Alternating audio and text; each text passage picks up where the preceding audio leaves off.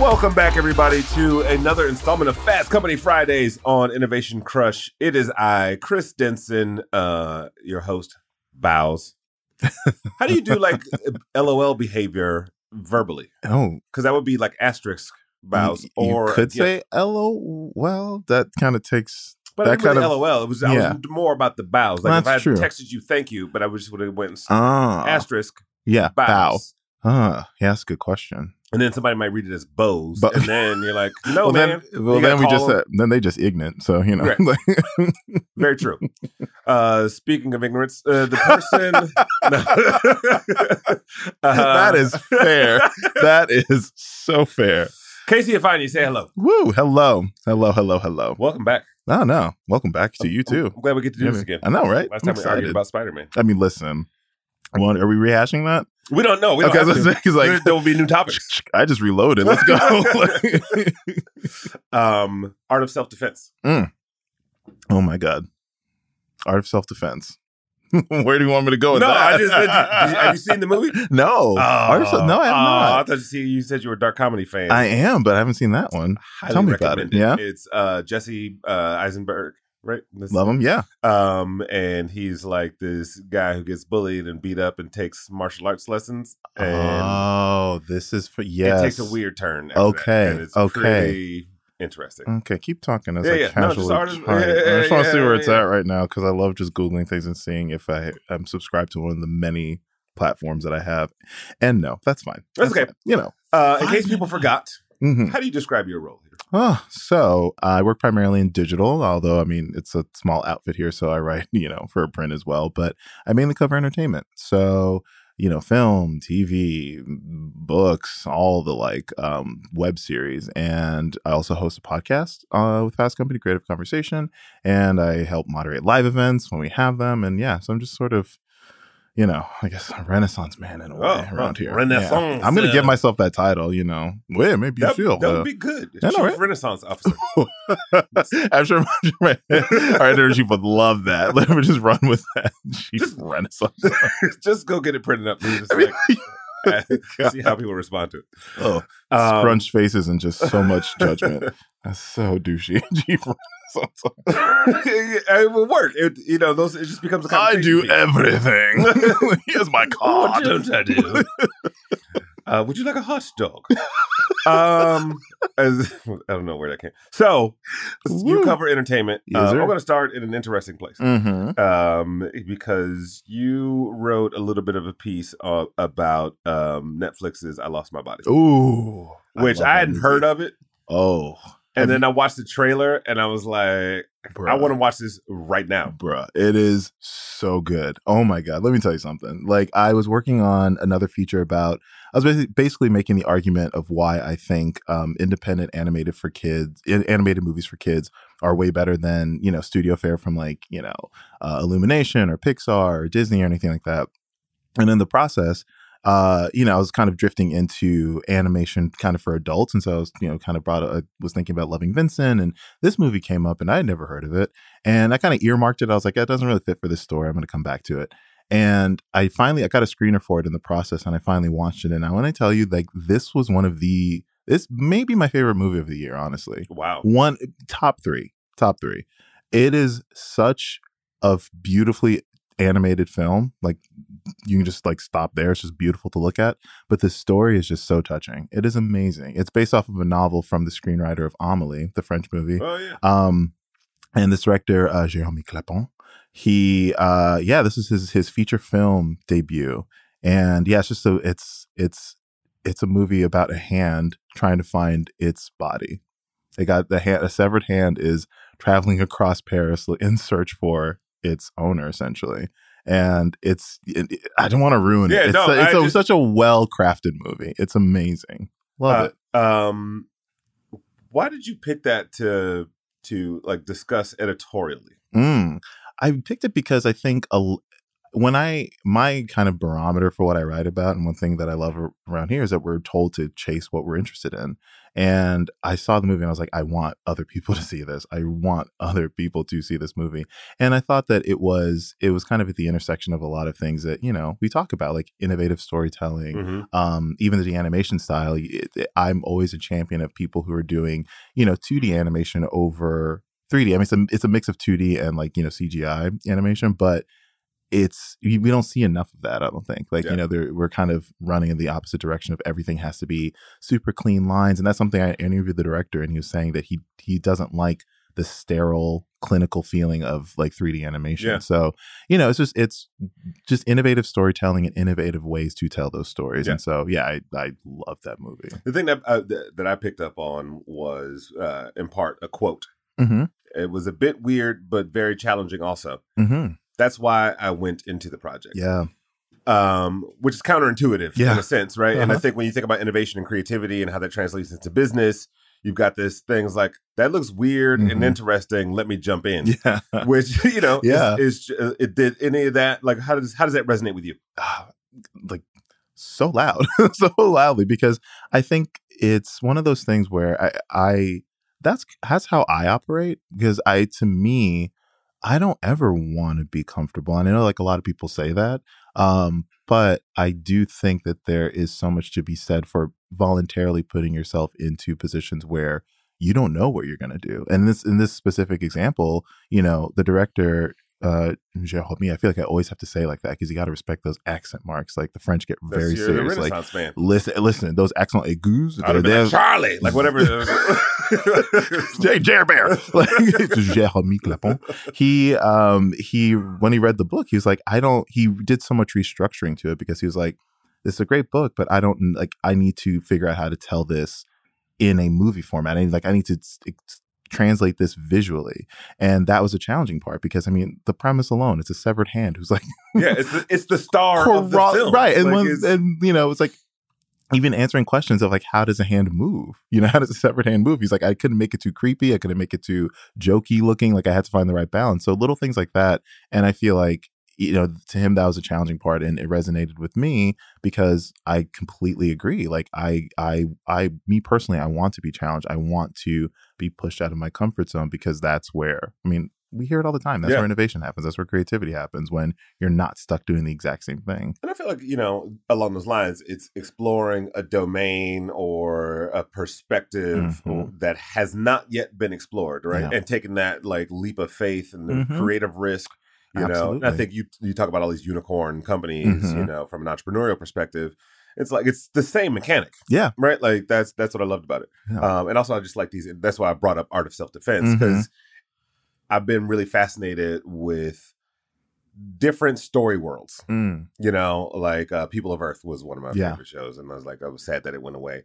The good ones never stay. Yeah, exactly. The Leftovers was one of my favorites. Yeah. And, you know, listen. Perfect segue. I was going to say, like, perfect segue. You're sitting in her chair right now, bask in the greatness of Carrie Coon. Oh, and, I just got goosebumps. Listen, as you should. That woman is phenomenal. Yeah. Phenomenal. Yeah. The one, I mean, obviously the title of the episode was around the idea of fear, right? And using that as an engine for creativity. Yeah. But tell me a little bit about that conversation. Yeah. So she came in, and Carrie Coon, the amazing, amazing actor, is star of in The Leftovers and The Sinner season 2 and Fargo, and, you know, actually the Avengers movies as well. She plays like a CGI character. I know. Really? Yeah. Proxima Midnight, like that. Yeah, it's ridiculous. She is a very, very talented, very versatile actor. But yeah, one thing that she's been kind of known to do these roles where it's basically like the world's kind of ending. I mean, in the Leftovers, 2% of the world's population disappears. Her whole family, husband, three kids, all gone. And so it's like, how do you grieve family members who you don't know when they're coming back, if they're coming back? Super dark, super weird. And then Keeping Hours is another movie she did, a really slept-on movie, fantastic movie, where she plays a mom who lost her son, and the son comes back in ghost form. Basically, he's kind of haunting his parents for them to get back together, Weird movie, right, great movie. Same thing, Sinner season 2. I mean, she plays like a cult leader. By the way, parents exactly. And so I feel like I asked her, what you really are kind of hitting a stride with these roles where you're playing a mom in some really surreal supernatural setting, and she was like, "Yeah, I mean, like fear is what makes me." That's what pricks my ears up. Like whenever I read a script, I want that. I want to be challenged. I want to be scared by the material, really. And I think for her, I would imagine, like, I mean, how do you wrap your mind around, I am a cult leader who my 13-year-old son just, committed a double homicide and I'm trying to get him off the hook, which is basically the premise of, Sinner season 2. But yeah, so for her, it really was, like she likes material that is dark and scary and, again, challenging. Yeah, she said, I like when it's scary because I don't really know what I'm going to be confronting in myself. Mm-hmm. Which I was like, that's... And a lot of actors, I feel like, are very, like, internal, and, a little, like, woo-woo. Yeah. But there's truth to it. I think... I just think the average... and business person doesn't think in those terms, right? They may not say it in those terms, right? But that is what the diving in, does. It's kind of like 1,000%, yeah. Because I think I asked her, I was like, what do you think? Look, when you take these roles, what do you hope to get from it for yourself, or what do you hope to explore in yourself? And she was like, that's why I choose these scary roles, because I want to kind of dig deeper in myself. I want to kind of explore, because I think for a lot of people, that sort of quote unquote dark side is what they kind of run from, that thing that really is going to challenge them. And, she has a whole, she's opened up about her own compulsive habits. I mean, she's a skin picker, she like picked her skin until she bled in high school, and something she just now really started talking about and kind of addressing that space in her mind that, most people, I feel like everybody has that kind of dark corner in their mind, and there are ways of tapping into it. What's that yours? Can really no. I mean, let me put down my mug jokingly. What if you do have a my whole mind's dark. The whole thing is just constant. Yep. Woo. No, I'm the same way. Like I'm outwardly hysterically violent to people.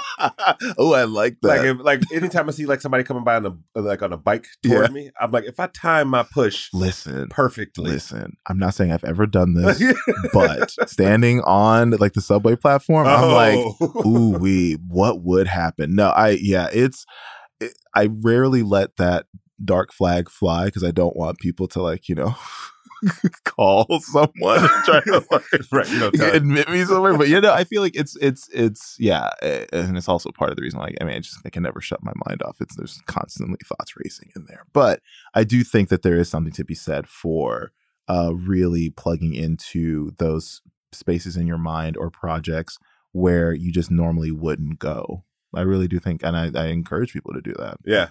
It's I wonder why we hesitate, because either you haven't been taught that it's okay to entertain that. But I think I find like a lot of conversations I've had on this show, there is, I mean, even or stand-up comedy or whatever craft it is, business or otherwise, there is something that you come up against in yourself, and it's just you in the mirror, and like either it fuels your journey to and catapults it to another level, or it becomes a thing that you just don't deal with, or you figure out a way to work around it and or work with it and through it. Right. So. Yeah. No, I agree. I think, it's really that fear of failure. And I just don't understand why that's still something, because we've heard so many times of people saying like, there's no such thing as wasted experience, or that's at least that's what I tell myself. Even if you did something and it doesn't work out, okay, you can absolutely learn from that. But we're still I feel like so many, it's easier said than done, and I think so many people are still butting up against that fear of, but what if I fail? But what if this happens? Yeah. What if?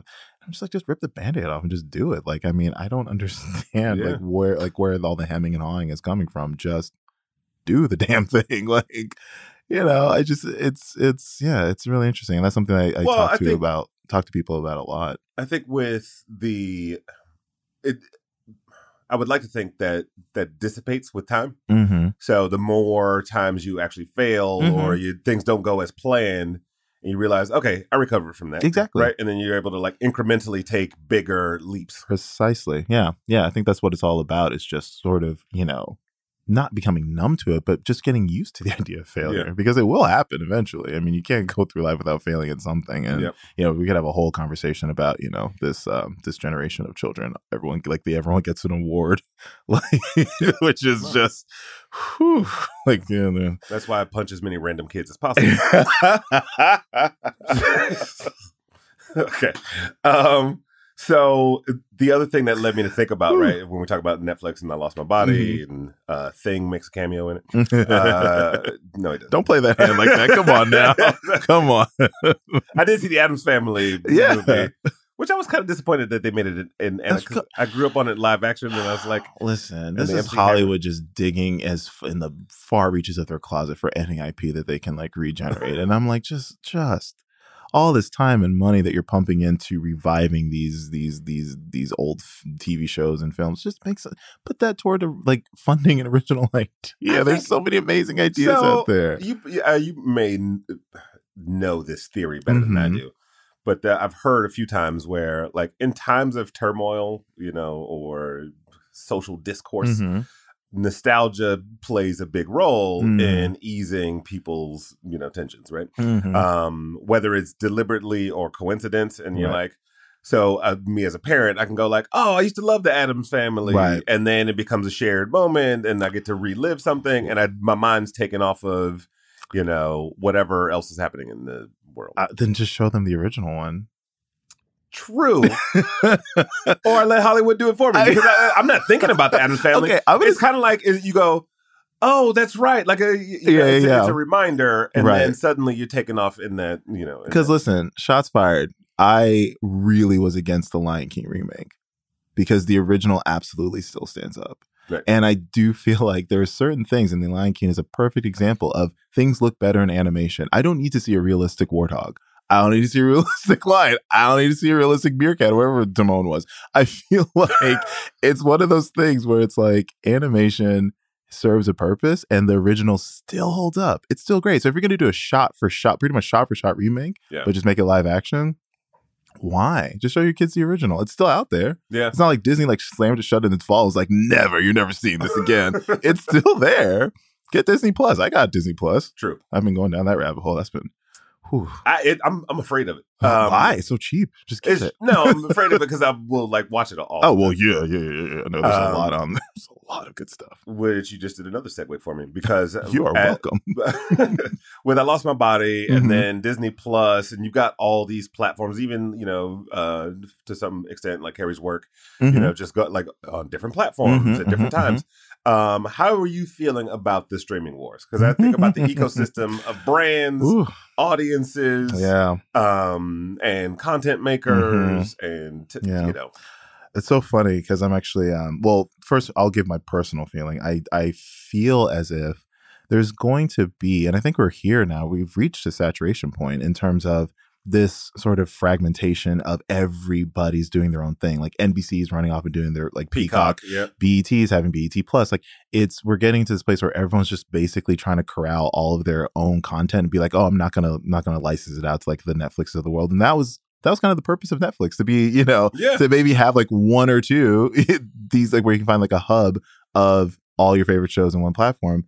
But now that all these other streaming services are interested in making original content, it's like, how fragmented is this going to be? Because like me personally, I'm not about to have CBS All Access, you know, and Peacock, whatever ABC's got cooking up. Like I'm not going to have, or I guess it's Disney Plus, but I'm not going to sit here and have every single network as an option for streaming. It's just not going to happen. I think, you know, for me, I think I'm at my limit. I didn't get Apple. I didn't get Apple Plus.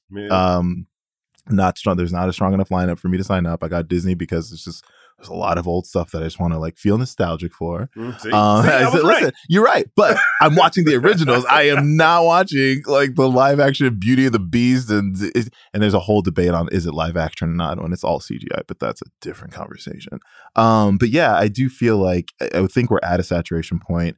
And you know, it's going to be interesting to see how this plays out in terms of how many other streaming services like from networks are there going to be, and plus, you know, where is this the pricing of it all, because we're getting to a point where it's like, you know, this was supposed to be an answer to kind of high cable bills, and mm-hmm. it's like we're at this point like where if you add it up, I have HBO, Hulu, I bundled Hulu and Disney Plus, but and also like a Netflix, and I feel like do the math, like that's a lot every month that I'm giving. Like, and it's like $6.99 people to death, right? Like, I mean, I think as of this month, there's like 18 or 19 streaming services that mm-hmm. are popular, you mm-hmm. know, let alone these other ones. Like, right? But then again, honestly, if you have them all.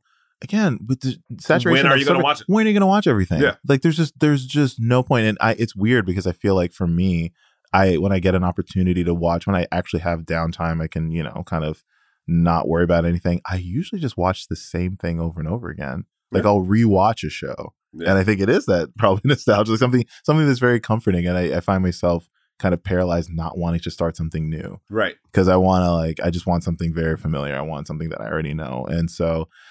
Yeah, it's just way too much out there. Yeah, discovery, the algorithms, right. Like all, you know, I spend more time looking for something to watch on Netflix absolutely. Than I actually do watching Netflix. Oh, it's bad. It's really bad. So, I don't know I don't know what the breaking point is for, you know, the people greenlighting all of this. Because everyone's saying like, oh, it's never been a better time to be like a content creator.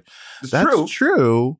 But financially, yeah, right. But building an audience, a brand, and will they put the marketing dollars behind it? Because, you know, so like Netflix is kind of, there's so much on there that I feel like no one's ever heard of. Yeah, and it's like, you know, yeah, you're on Netflix, great, but is your show getting the push that it needs to get? So, and the other thing you lose is community, right? Mm-hmm, so the idea that, you know, you walk in the office and everybody's talking about Game of Thrones, it's like now that we have 20 different services. Full confession, I never watched Game of Thrones. Okay, you know what? Josh, correction. Correction. I'm like, exit the studio. I stopped at season 1, episode 6. It wasn't for me. I'm gonna try to finish season 1, and shockingly enough, I feel like there's only one spoiler that someone gave me, and I feel like everyone knows it. You know, Joffrey dies.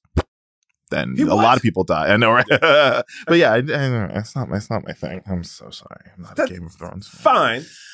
But let's abandon this. The disappointment in your face is just. I'm just going to keep my head downcast for the rest of this chat because it's like when your kid gets all D's on a report card and you got to try to be like, well, just keep trying.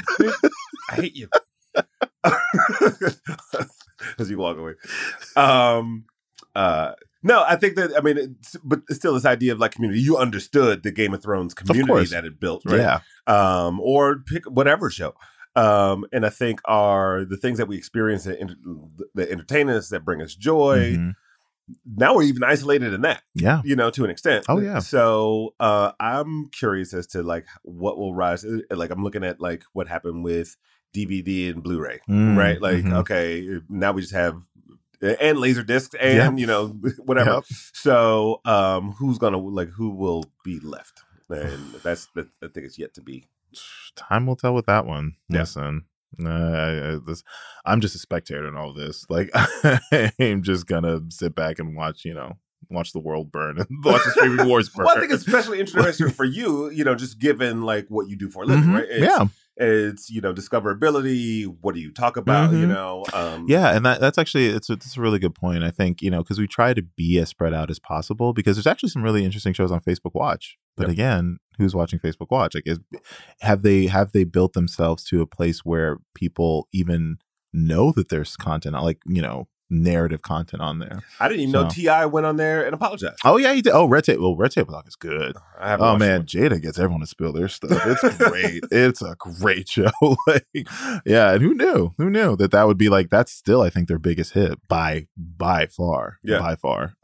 So yeah, it's there's just content everywhere, and so deciding what to cover it's a challenge. It's a challenge. I know we miss a lot of stuff, but.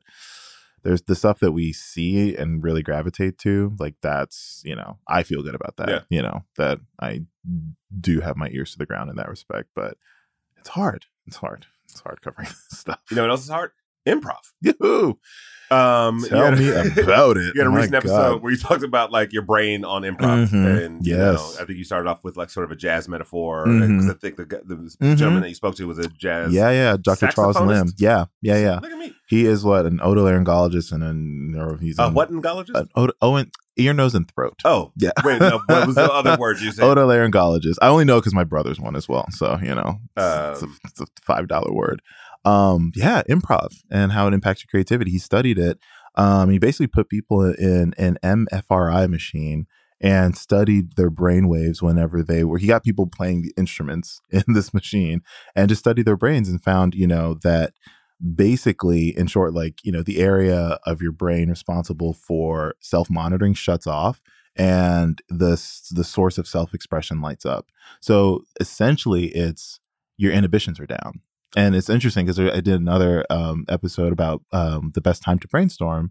And it's when your brain is kind of foggy, and that's because your inhibitions are down. So it's really being creative is equated to you not giving a beep. Like it's just really doing whatever it is that you're doing. Yep. And that's improv. You know, you just kind of like letting go, whether it's musically and comedy, whatever it is, like you just not overthinking it and just kind of going with the flow and just allowing yourself to just whatever it is, like to think, to write, to draw, whatever it is, and that shakes something loose. Have you studied microdosing at all?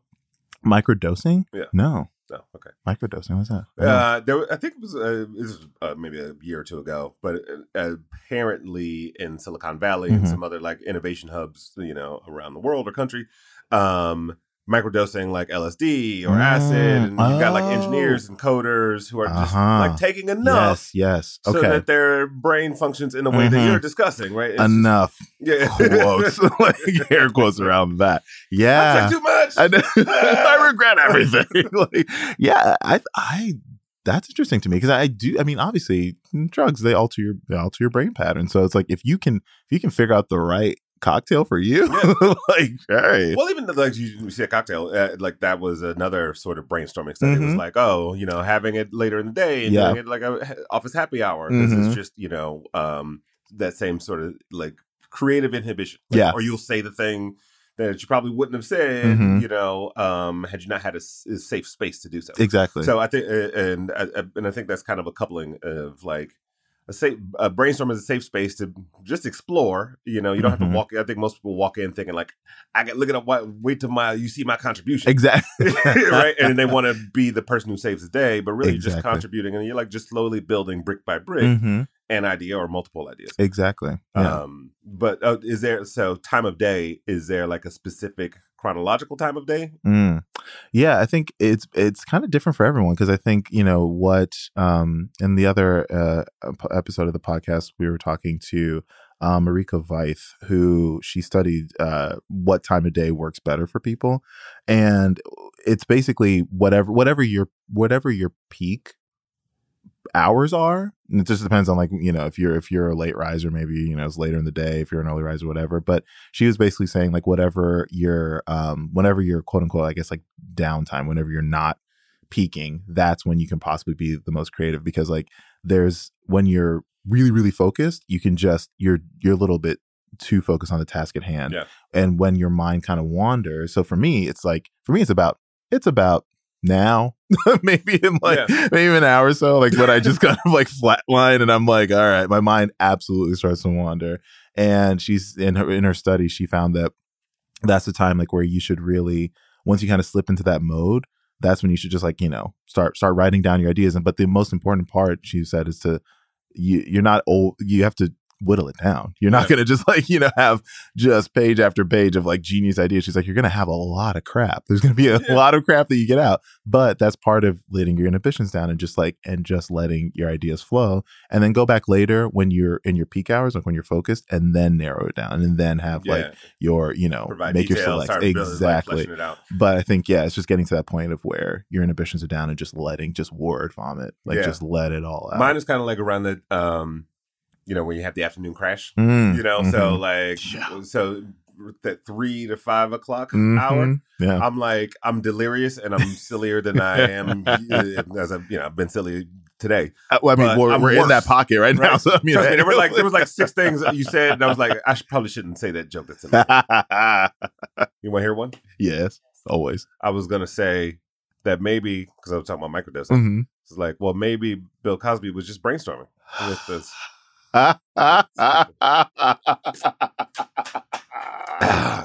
So let's move. Okay, shall we? Speaking of trash, there was trash. My apologies, by the way. I know it's 2019.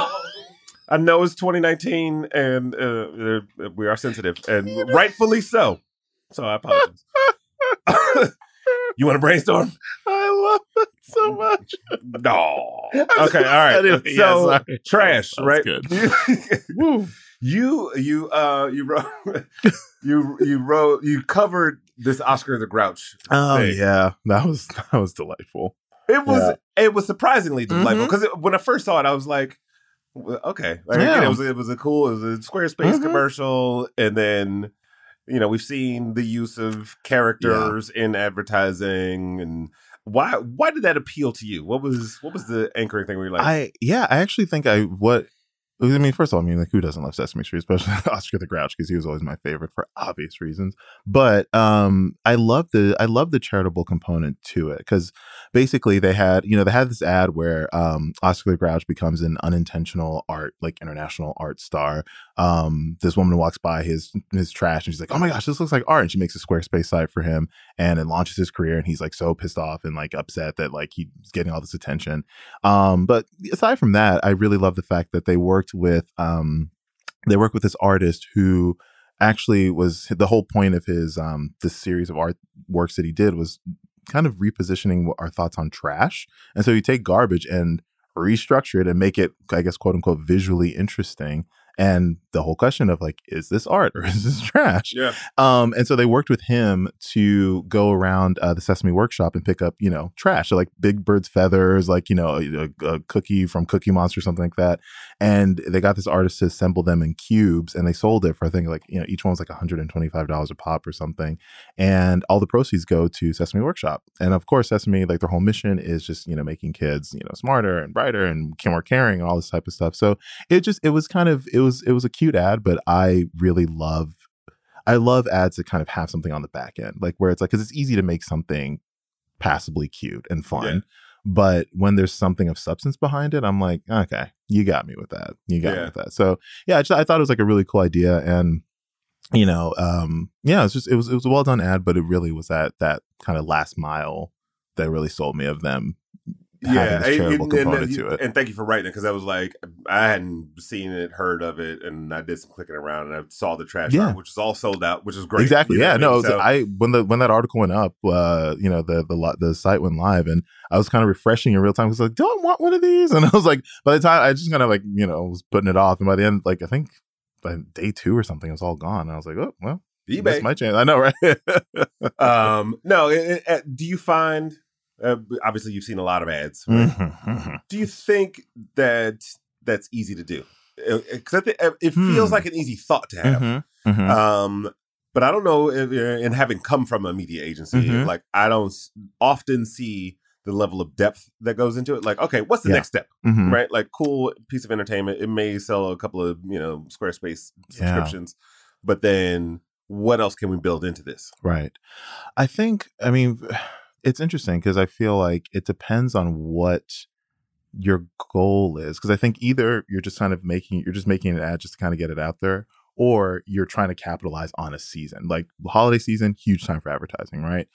Super Bowl, huge time for advertising. There's certain moments in culture like where I think there's just more effort and people have more stakes in it being good in quotes or it going viral. Which I hate because you can't predict the virality of something. I think Smart Water had that campaign, I think with Jennifer Aniston a while ago, where they were just like, it was a whole thing of like trying to make it go viral. Like they had this like meta approach to it. And I guess it did. It got a few million views on YouTube, but it was just like this idea of trying to make an ad that's like sticky and it'll go viral. It's if you try too hard, I feel like that's the first sign of failure. But I don't know. I think it. it just depends on what your goal is. I mean, there's a lot of ads, and there's a lot of, especially how we see them, is pre-roll content. So it's like, you skip them, like you skip it. It's really, really hard to get people's attention.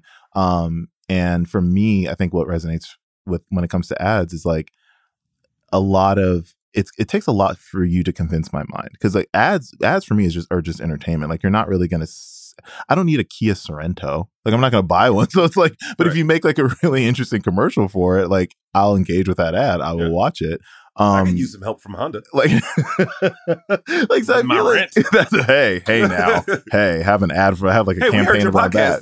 And we came here to pay your rent. What? Put me in a Civic immediately. Oh, God.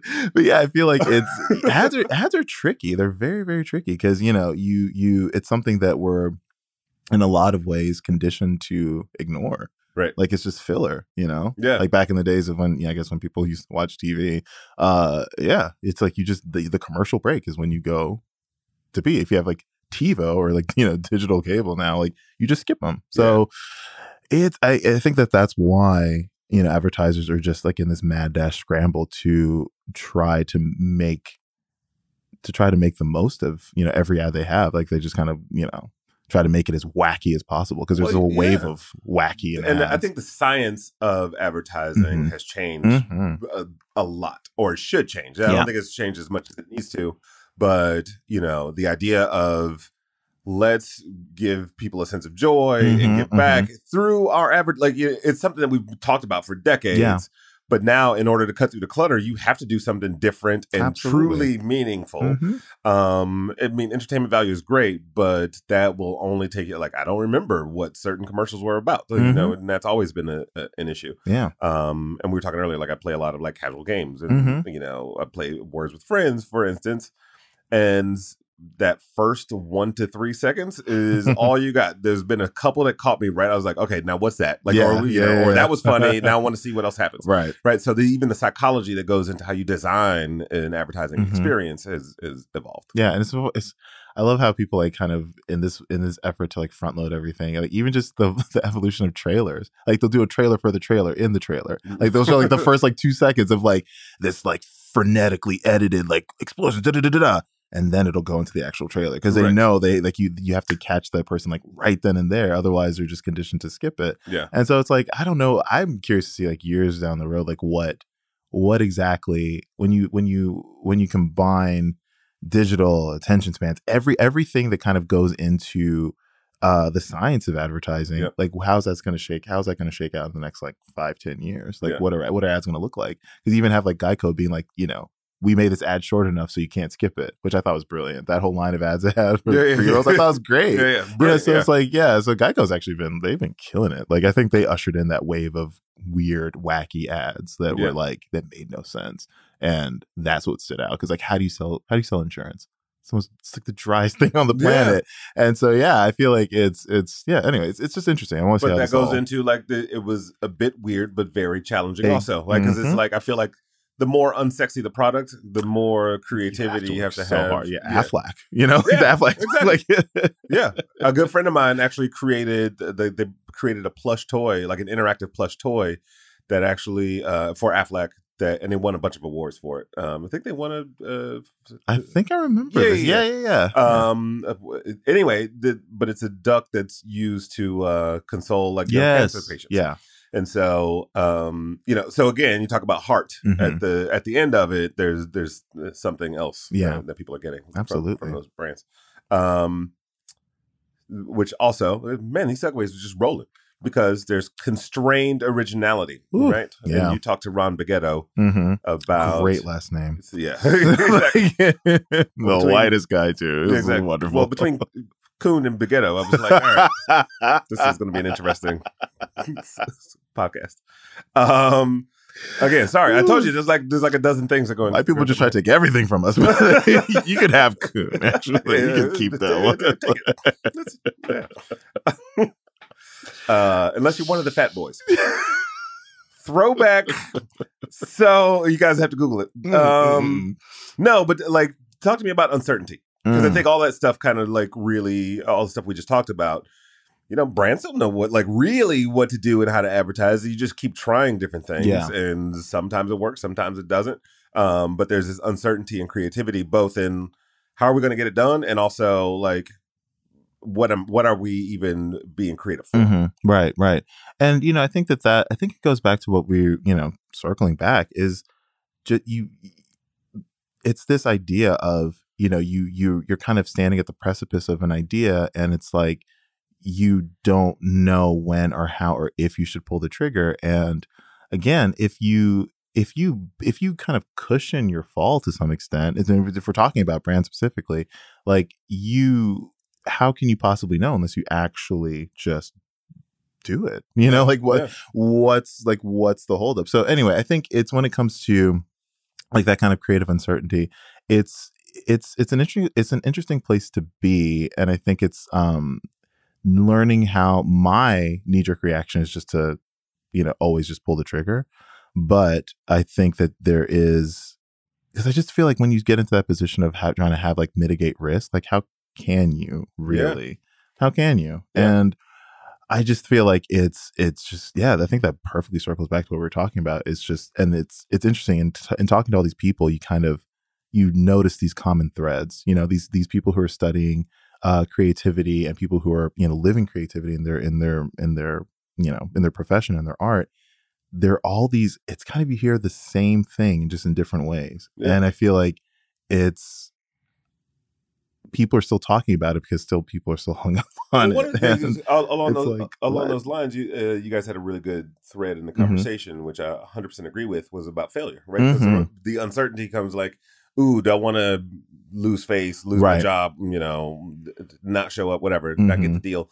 And we over glorify this fail hard, fail fast sort of spirit when it comes to entrepreneurialism. Ooh, that's a lot of syllables. And you nailed it, actually. I did. I always fumble that word. As it was coming, I was like, oh no. I was like, uh-oh, it's happening. Entrepreneur. Oof, I hate that word. But then you guys start talking about the emotional side of it, right? Like if you can train for the emotional cushion. Yep. Then you know you've got a better springboard for creativity. Yeah, and that was like I really liked when he said that, because I think, you know, there is this idea specifically that was, you know, I feel like generated from Silicon Valley, like, you know, fail fast, fail hard, like let's just do it.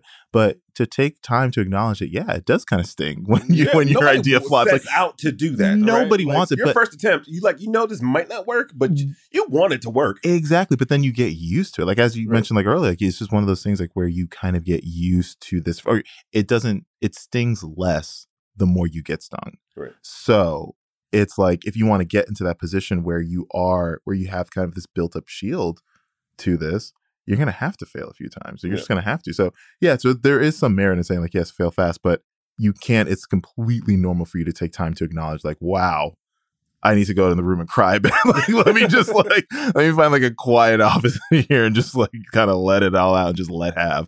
But, you know, I think that it's just a matter of not letting that deter you to the point of where you'll never, that you're too risk averse at that point. I mean, because people just like run in the opposite direction. Like, well, the second idea doesn't work. And again, I'm kind of the same way too. Like, I feel like there's some ideas that I'll have and it's just like, I mean, people say this is like a Virgo thing. I don't know. I don't do like astrological signs, but people say that like Virgos have a tendency of like replaying their mistakes in their head over and over and over again. And for me, I always negate that by saying like, there's time moves forward and there's comfort in that. And because I can't do anything about it. All I can do is just like learn from it. There is no time machine that I can hop into and like fix that mistake. So it happened. I'm getting over it. And like, you just get over it. I think it's also like something about learning your emotional shortcomings, you know? Exactly. And, exactly. Like, I think we may have talked about this last time, but like, you know, I'm not shy about talking about the fact that I have imposter syndrome, right? And like, you know, I shouldn't be in this room. They're going to figure out that blah, blah, you know. Yeah, that's a big one. Yeah. But I've learned to go, that's kind of what pushes me to excellence. Because I was like, if I have my own self-doubt, then I need to like dump all, you know, all my creativity and energy into making this as excellent as possible. Yeah. I don't always get there, but you know, but I think it's that lesson. And speaking of which, I try not to offend without circling it back. So with the coon and baguetto stuff, I think another thing that brands are afraid of, especially after the past, let's call it 2 years of epic brand fails, at least from a social media perspective. You know, and they bounce back pretty quickly, right? They recover, you know, and I think audiences are a lot more forgiving. Like, we have knee-jerk reactions, but we're also a lot more forgiving than what it feels like sometimes. And so I think that's also where this idea of uncertainty is like, is that offensive? Is this gonna like, oh, but you know, or if you missed the mark and like, no, wait, nobody in the room saw that this was going to offend somebody? Oh yeah, no, I mean, when you said that initially, I instantly thought of Pepsi and their life's matter thing. But more recently, as we were just talking about this in Slack, YouTube Rewind. So remember last year, like so every year toward the end of the year, YouTube releases a video where they get all their biggest stars to like, you know, like kind of relive like big dances of the thing, memes, challenges, whatever, and like this huge cluster F of a video. And last year, it was ironic that it became the most disliked video on YouTube. I did not know that. YouTube That's Rewind in 2018. And so this year they released a Rewind, and the whole thing is like, they're like, it's like a title card. It's like, last year we released something that you guys didn't like, so this year, you know, we're putting it in your hands. And they kind of simplified it to where they just showed the most liked music videos, the most liked videos of all time. And it's funny because the video is perfectly fine, you know, it's whatever, but it still has like, I think equal, like half like likes of people, like half the people like it, but then I think more people dislike it. And I'm like, you kind of reach this point where people just kind of being things. Yeah, like, that is just trolling the whole situation. Exactly. But it's one of those things where I actually, and far be it for me to ever cape for YouTube, because they have a lot of issues that I just, that makes me just really frustrated with them. But I think that was a really good example of them. You know, they had this product, this thing that they do every year. And then when they realized like, oh, wow, we really messed up. Like, this is kind of, you know, it's just... If you haven't seen it, go watch YouTube Rewind like 2018. It's really bad. And they turned it. They listened. They turned it into something that was actually, you know, I thought it was good. It was a good idea. Just like, you know, like just showing what videos people really liked in kind of like a fun edited sort of way. Yeah, I don't see any issue with that. So yeah, it's one of those things like where if you fail, I think, take note of that. And I think it's perfectly fine for you to admit that. And now I don't think Pepsi ever came. Did Pepsi apologize for that atrocity that was Kendall Jenner? I don't remember them apologizing. Solving social injustice with a can of Pepsi. You know, it takes a lot for me to be offended, because I think, and then when I saw the commercial, I just thought it was a sloppy commercial. Oh. It was like way too. It was trying overly to be what it was. I wasn't offended. I open mouth cackled. I thought it was so like, funny. Great comedy. I just thought it was just like it's just weird and like poorly put together. I was not offended by it. No, not at all. You know, so I think. That's eventually where most people go back to. And the last thing I know is not necessarily, but my parallel with that is I've had, obviously, like most of us, a lot of conversations about Donald Trump, right? And whether or not he's a racist or sexist or whatever. I was like, you know what? He's just kind of an asshole. Like equal, like everybody gets a turn. So we can't categorize certain, you know, offenses as like we want to, you know, carry our what do you call this thing? A pitchfork? Nope, not a pitchfork. Torch? No, if you're out marching and it's a picket sign. Picket sign. There we go. Yeah, charades. Exactly. Umpire. I was thinking angry mob. I was like, you know, I was thinking violence. Yeah, exactly. You know? No, you went Frankenstein. Listen, I went Nina Simone. I am non-violent. You know, Nina Simone as Frankenstein. Told you it's Hollywood. If there's a Hollywood exec out there, you are welcome. For that idea. I'm just saying. Yeah, I like it. I am not a monster. I think we should stop talking. Thank you for joining this edition of Fast Company Fridays again. What where can people go edition to, of it? Exactly. Where can people go to find more KC?